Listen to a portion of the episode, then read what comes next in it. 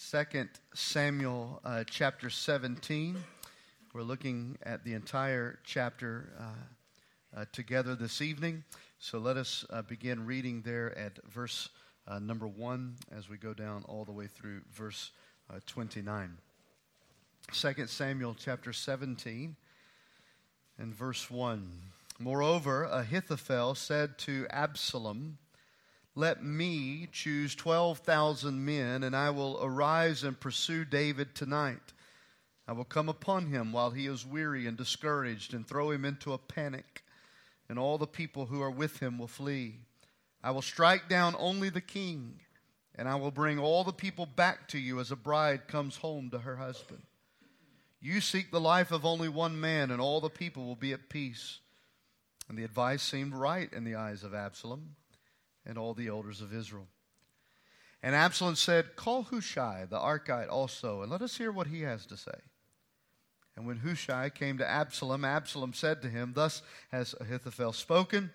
Shall we do as he says? If not, you speak. Then Hushai said to Absalom, This time the counsel that Ahithophel has given is not good.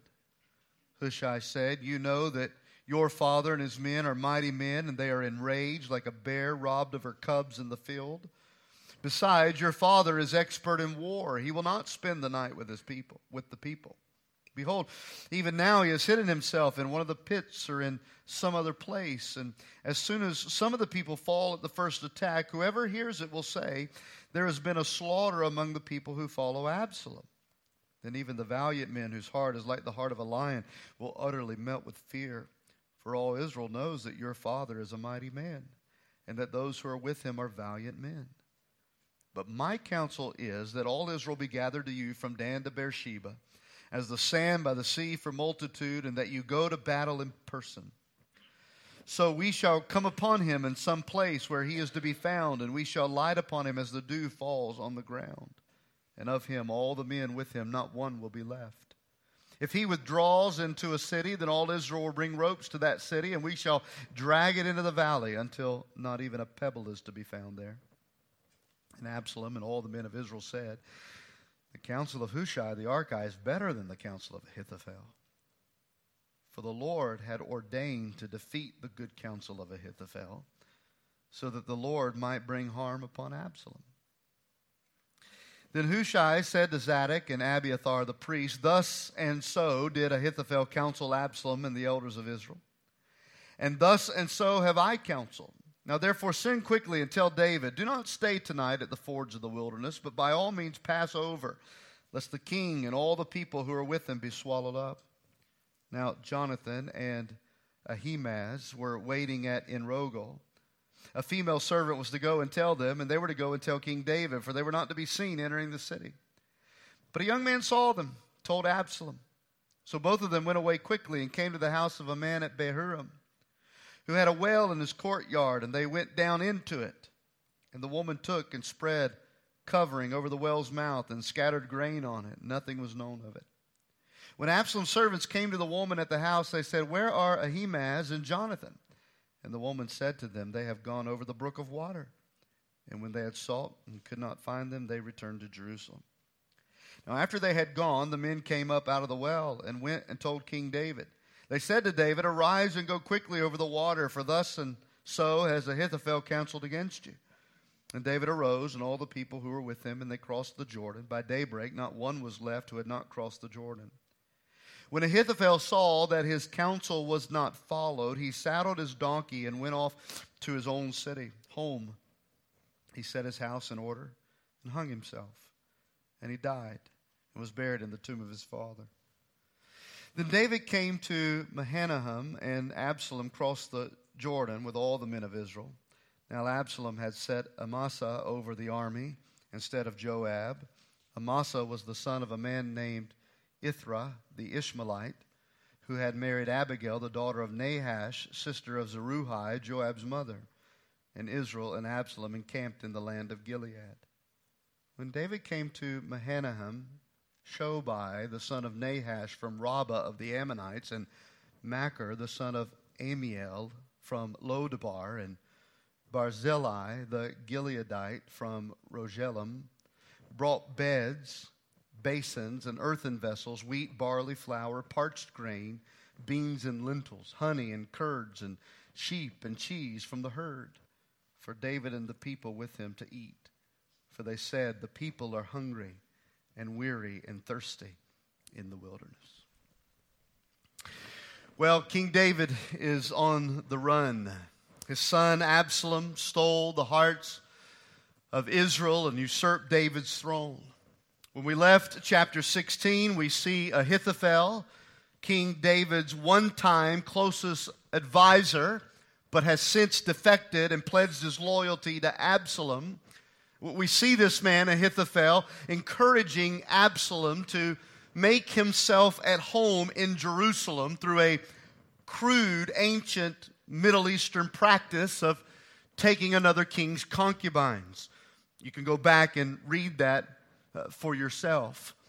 Uh, but this is where we are, and one of the questions we need to remind ourselves of as we continue through this narrative is how will the promise of God, uh, the promise that God's kingdom will be established forever through the throne of David, how is that promise going to be fulfilled? especially considering David's throne has now been usurped and he's once again running for his life. The question remains can we still count on the covenant promise that God made? Can we count on the covenant promises that God makes even to us when the difficult circumstances around us are dark and dreadful and hard to even see how his promised plans are going to be fulfilled. Before we go any further, I, I want us to allow Proverbs 19:21 to settle into our hearts.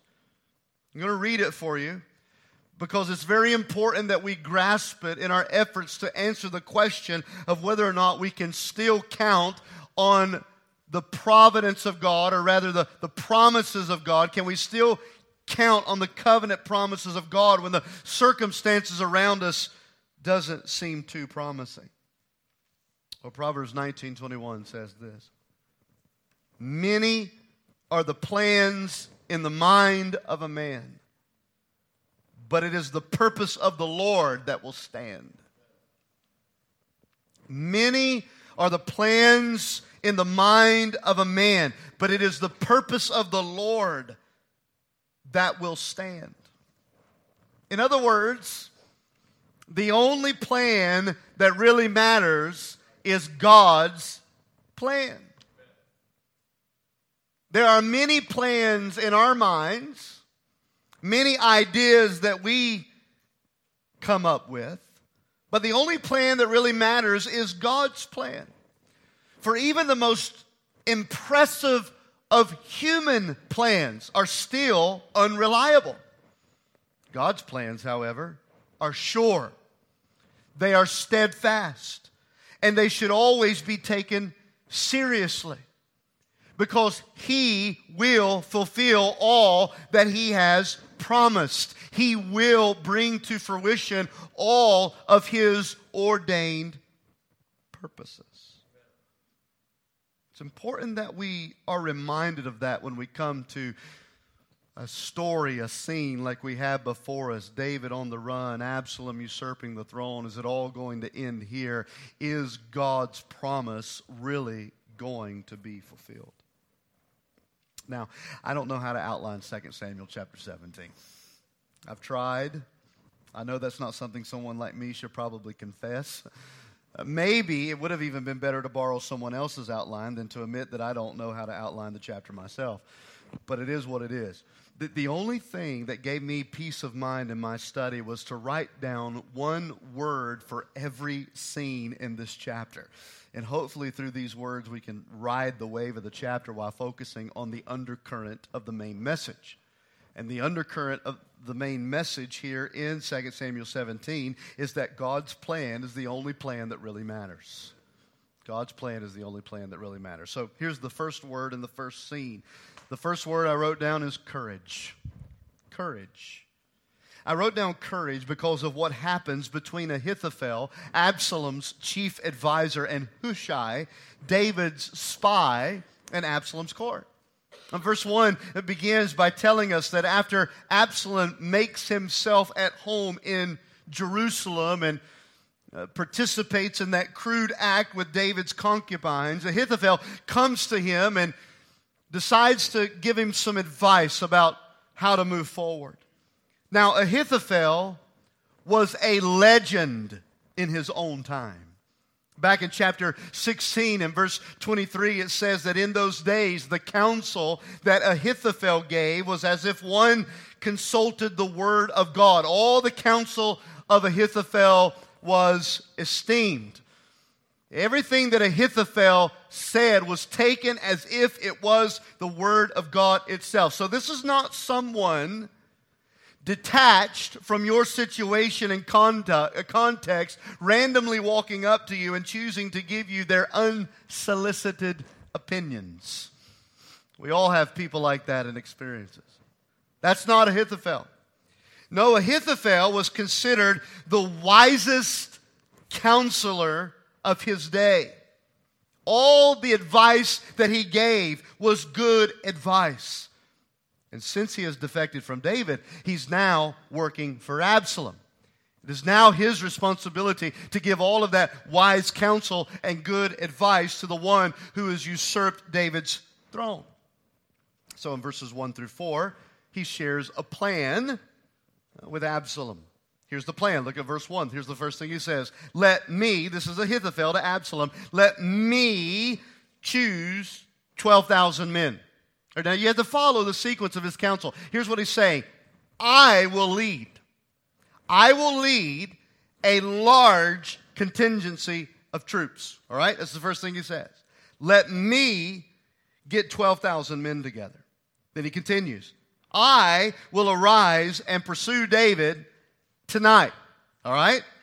I will lead a large contingency of troops and I will lead this army immediately. Immediately. Look at verse 2. He then says, I, again, the emphasis here that I'm trying to make to you is Ahithophel is putting himself in the lead spot. I will choose 12 men. I will lead uh, 12,000 men. I will lead this large contingency of troops. I will go out immediately. Verse 3 or verse 2. I will come upon him while he is weary and discouraged and throw him into a panic. In other words, it'll catch him and his men completely off guard. This is what I'm going to do. And I want you to know as he continues, I will strike down only the king. So, so the panic will allow me to get to David, and it's only David that I'm going to take, but I'm going to kill him.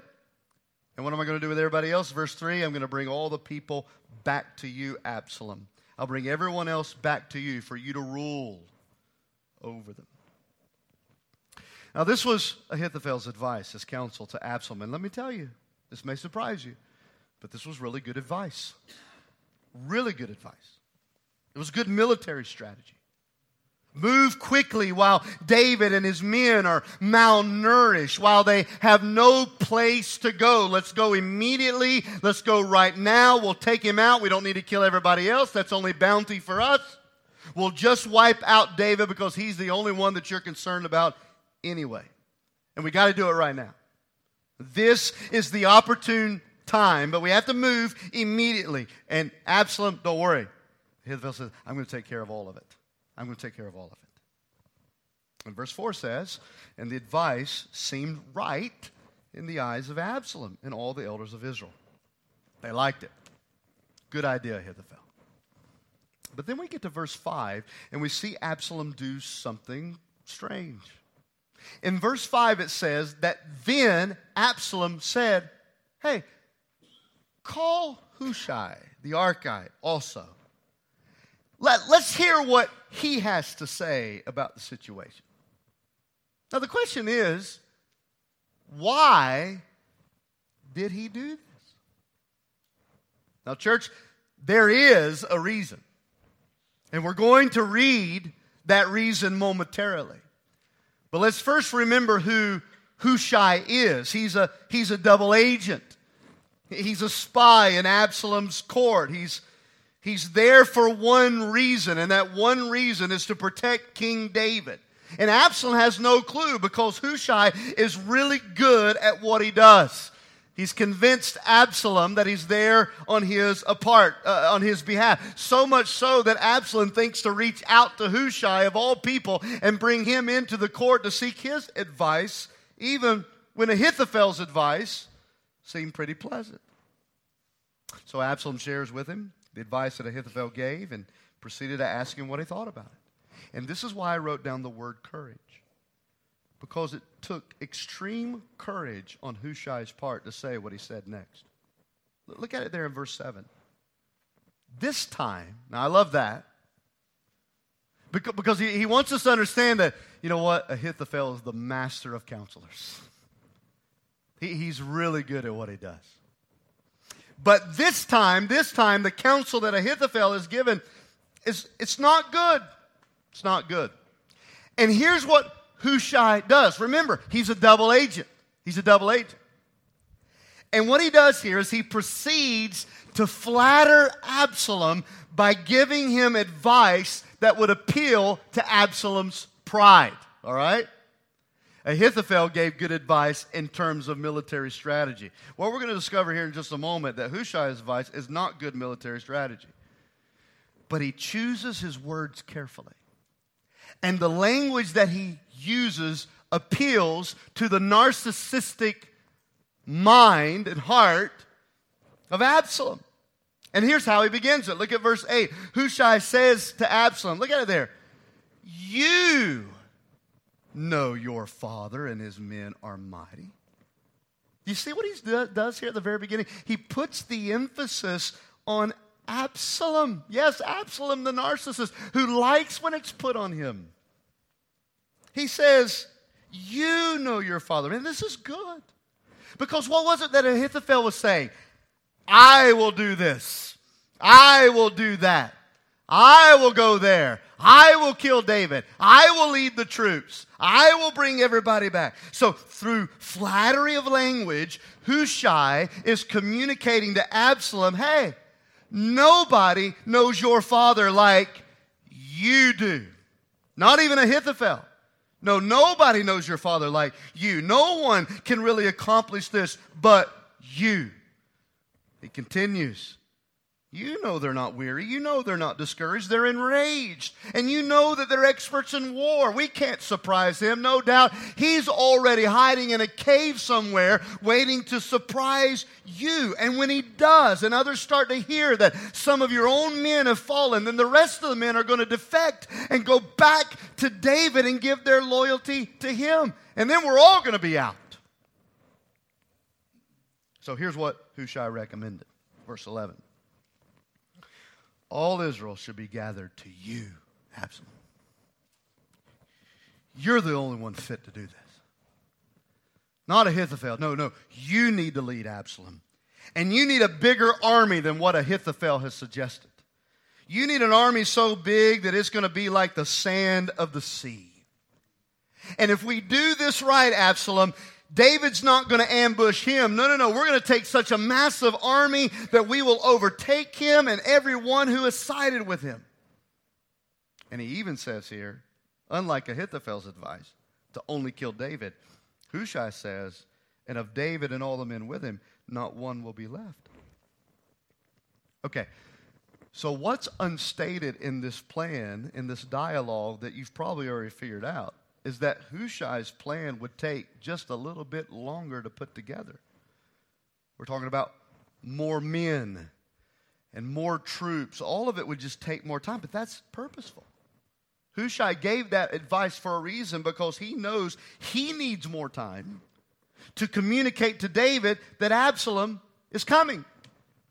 So, so in terms of strategy, this is not good advice. In fact, there's very little military strategy to it. You just want to get a whole lot more people and march right up down to the valley and find him and kill him, and that, that's what you think you're going to do. And by the way, it's going to take a whole lot more time to put this plan together, and the longer you wait, the more organized David can get than he is even now.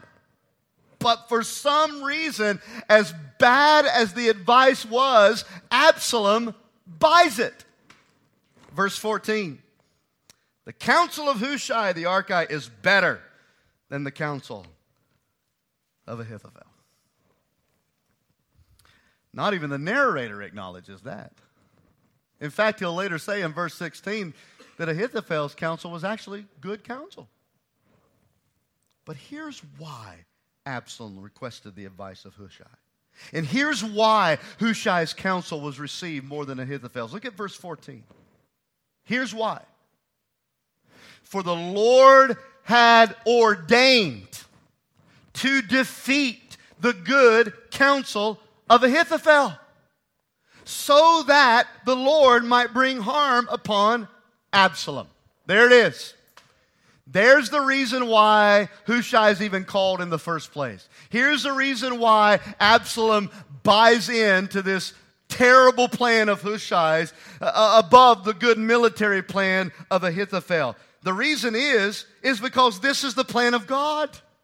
I take us back again to Proverbs 19. Many are the plans in the minds of a man, but the plans of God will prevail.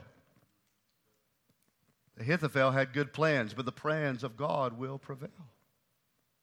This is another biblical reminder of the awesome and absolute sovereignty of God.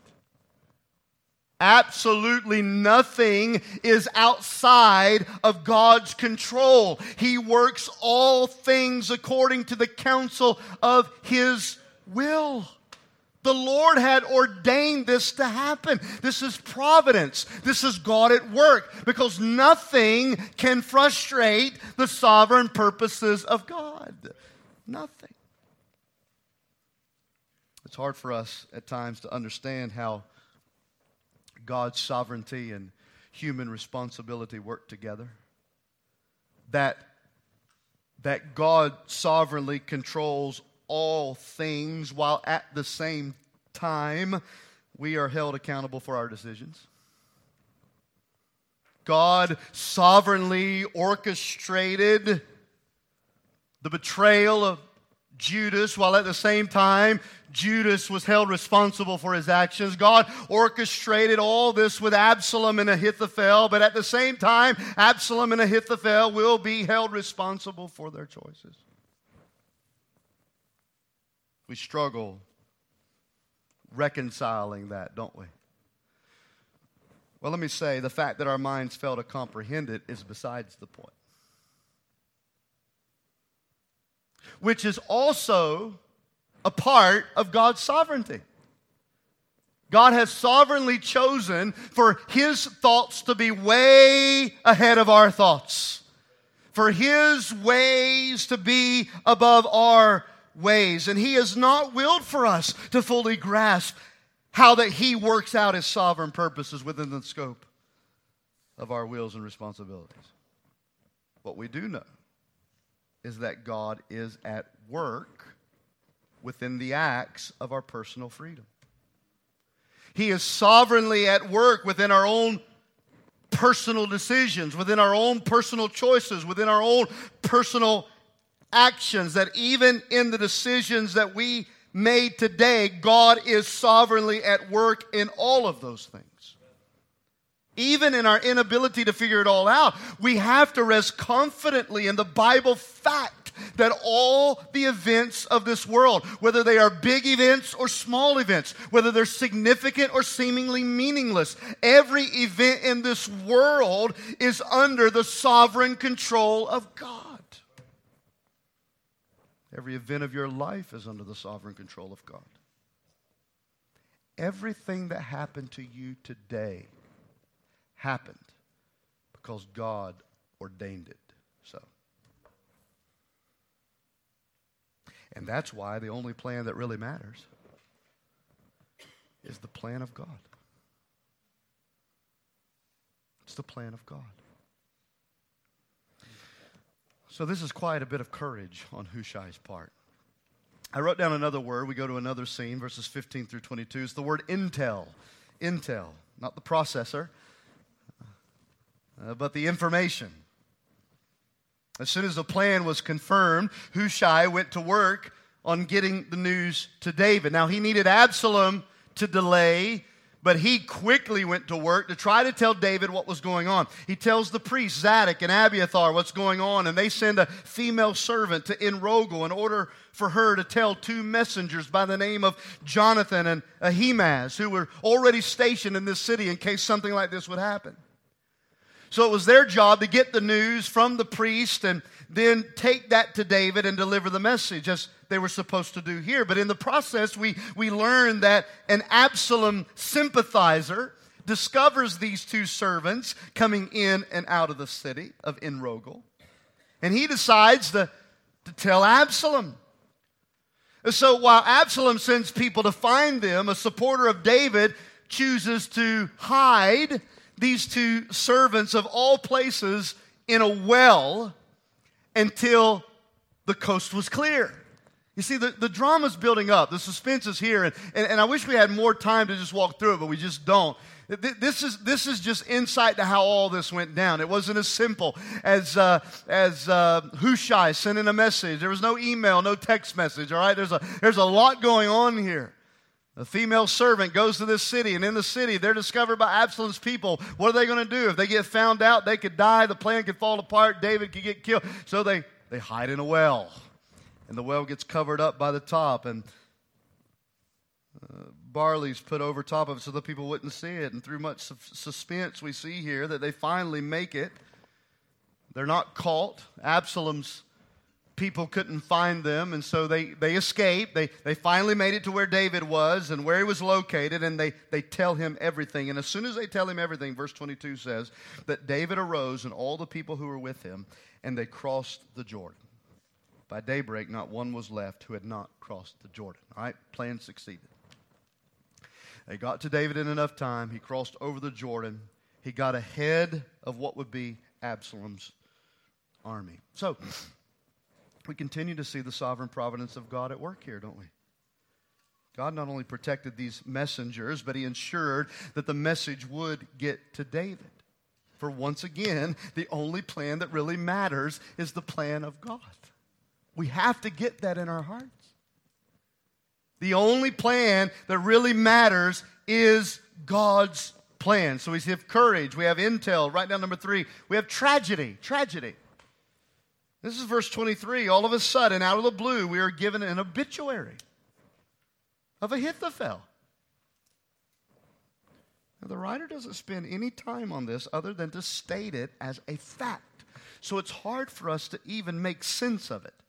And perhaps we're not necessarily meant to make sense of it. All we know is that Ahithophel tragically took his own life when he saw that his counsel had not been followed. Now, there's various theories as to why he may have done this, and guess what? I have a theory, but I'm not going to share that with you. If you want to know, ask me later. I'll tell you my theory of why I think perhaps he did this. But the point should at least be made, and listen carefully. Ahithophel lifted up his hand against God's appointed king. And he serves as a reminder that you cannot attack the kingdom of God without sooner or later being crushed by the power of God. That's the reminder. You cannot attack the kingdom of God and God's anointed without sooner or later being crushed yourself by God's power. It was true of Ahithophel, and the par- parallels are striking when we think about Jesus and Judas it's a tragedy. And that's all that's said. Uh, the fourth word I wrote down here in the next scene is rejection. Rejection.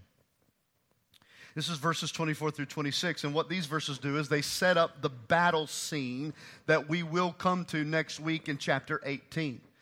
But this set of verses speak of something more significant than a simple battle plan. What we have here is David and his men in Mahanaim, while Absalom and the rest of Israel were encamped in Gilead. So, so the scene that we're supposed to get in our minds here is that once again, the unity of God's people are divided.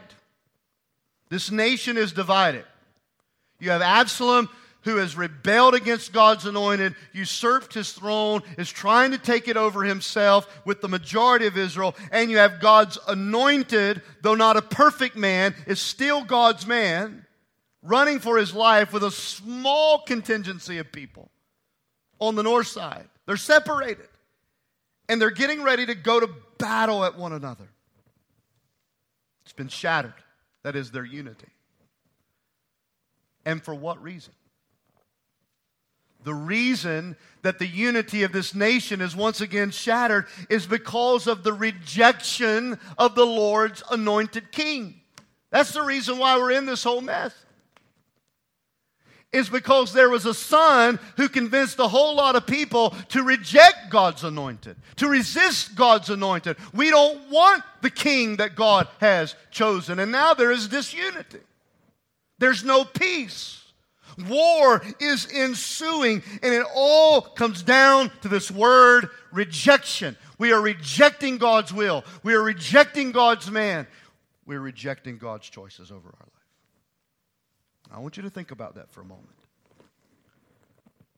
Because the peace of any human heart, the peace of any marriage, the peace of any family, the peace of any group of people, any church, that peace will be shattered when God's anointed king is rejected.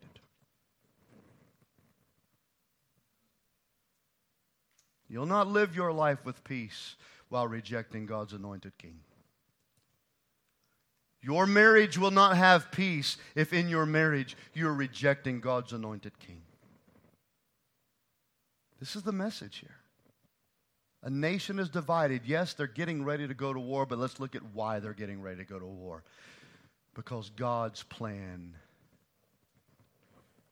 was rejected. So we have courage, we have intel, we have tragedy, we have rejection. Let me give you one last final word and one final scene. It's the word blessings. Blessings verses 27 through 29. So, one more time, the scene shifts. That's why it was so hard to outline this chapter because we're just bouncing all over the place. And it's hard to even feel the flow until we step back and see again that everything that's happening here is because God ordained it to be. The camera focuses again back on David's camp. And here we find three interesting sources of blessings that came to David. Now, what the blessings are are clear. We have beds, we have pottery, we have food, even sheep, cheese. But, but check out who these blessings came from.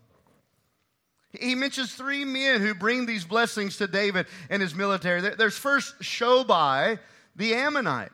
Now, what's interesting about Shobai is he, he had a brother. His brother's name was Hanan. Hanan, if you'll remember back in 2 Samuel chapter 10, was the one who despised the kindness of King David, which led to a terrible war. But now it appears that Hanan's brother is a supporter of David.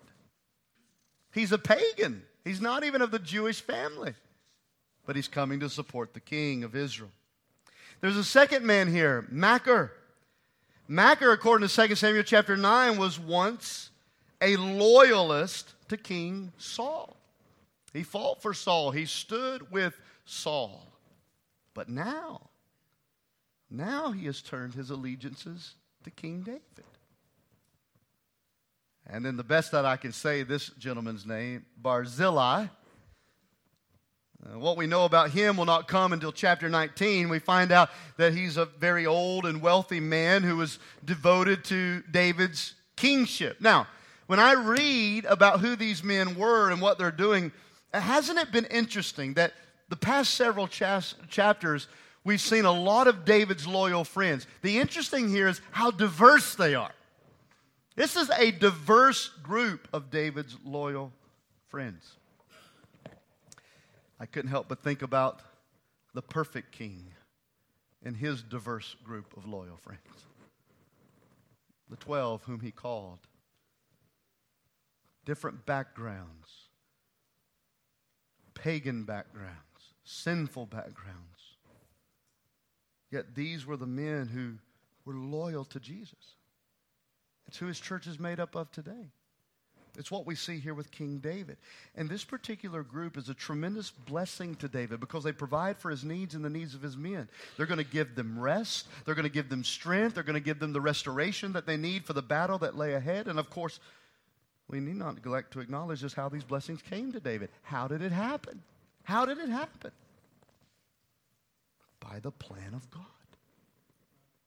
The plan of God. For God, in His sovereign purposes, takes care of all our needs. Church family, God is involved in every detail of your life the beds, the pottery, the sheep, the cheese. He's in it all. And that's what the message is. What seems to be an array of events, a shifting of scenes. What in the world are we supposed to take home from this? We're supposed to take home that when we see this random purging of events, what's really happening, what's really happening is the ordained plan of God seeking to fulfill his purposes, meeting every need that we have in our life.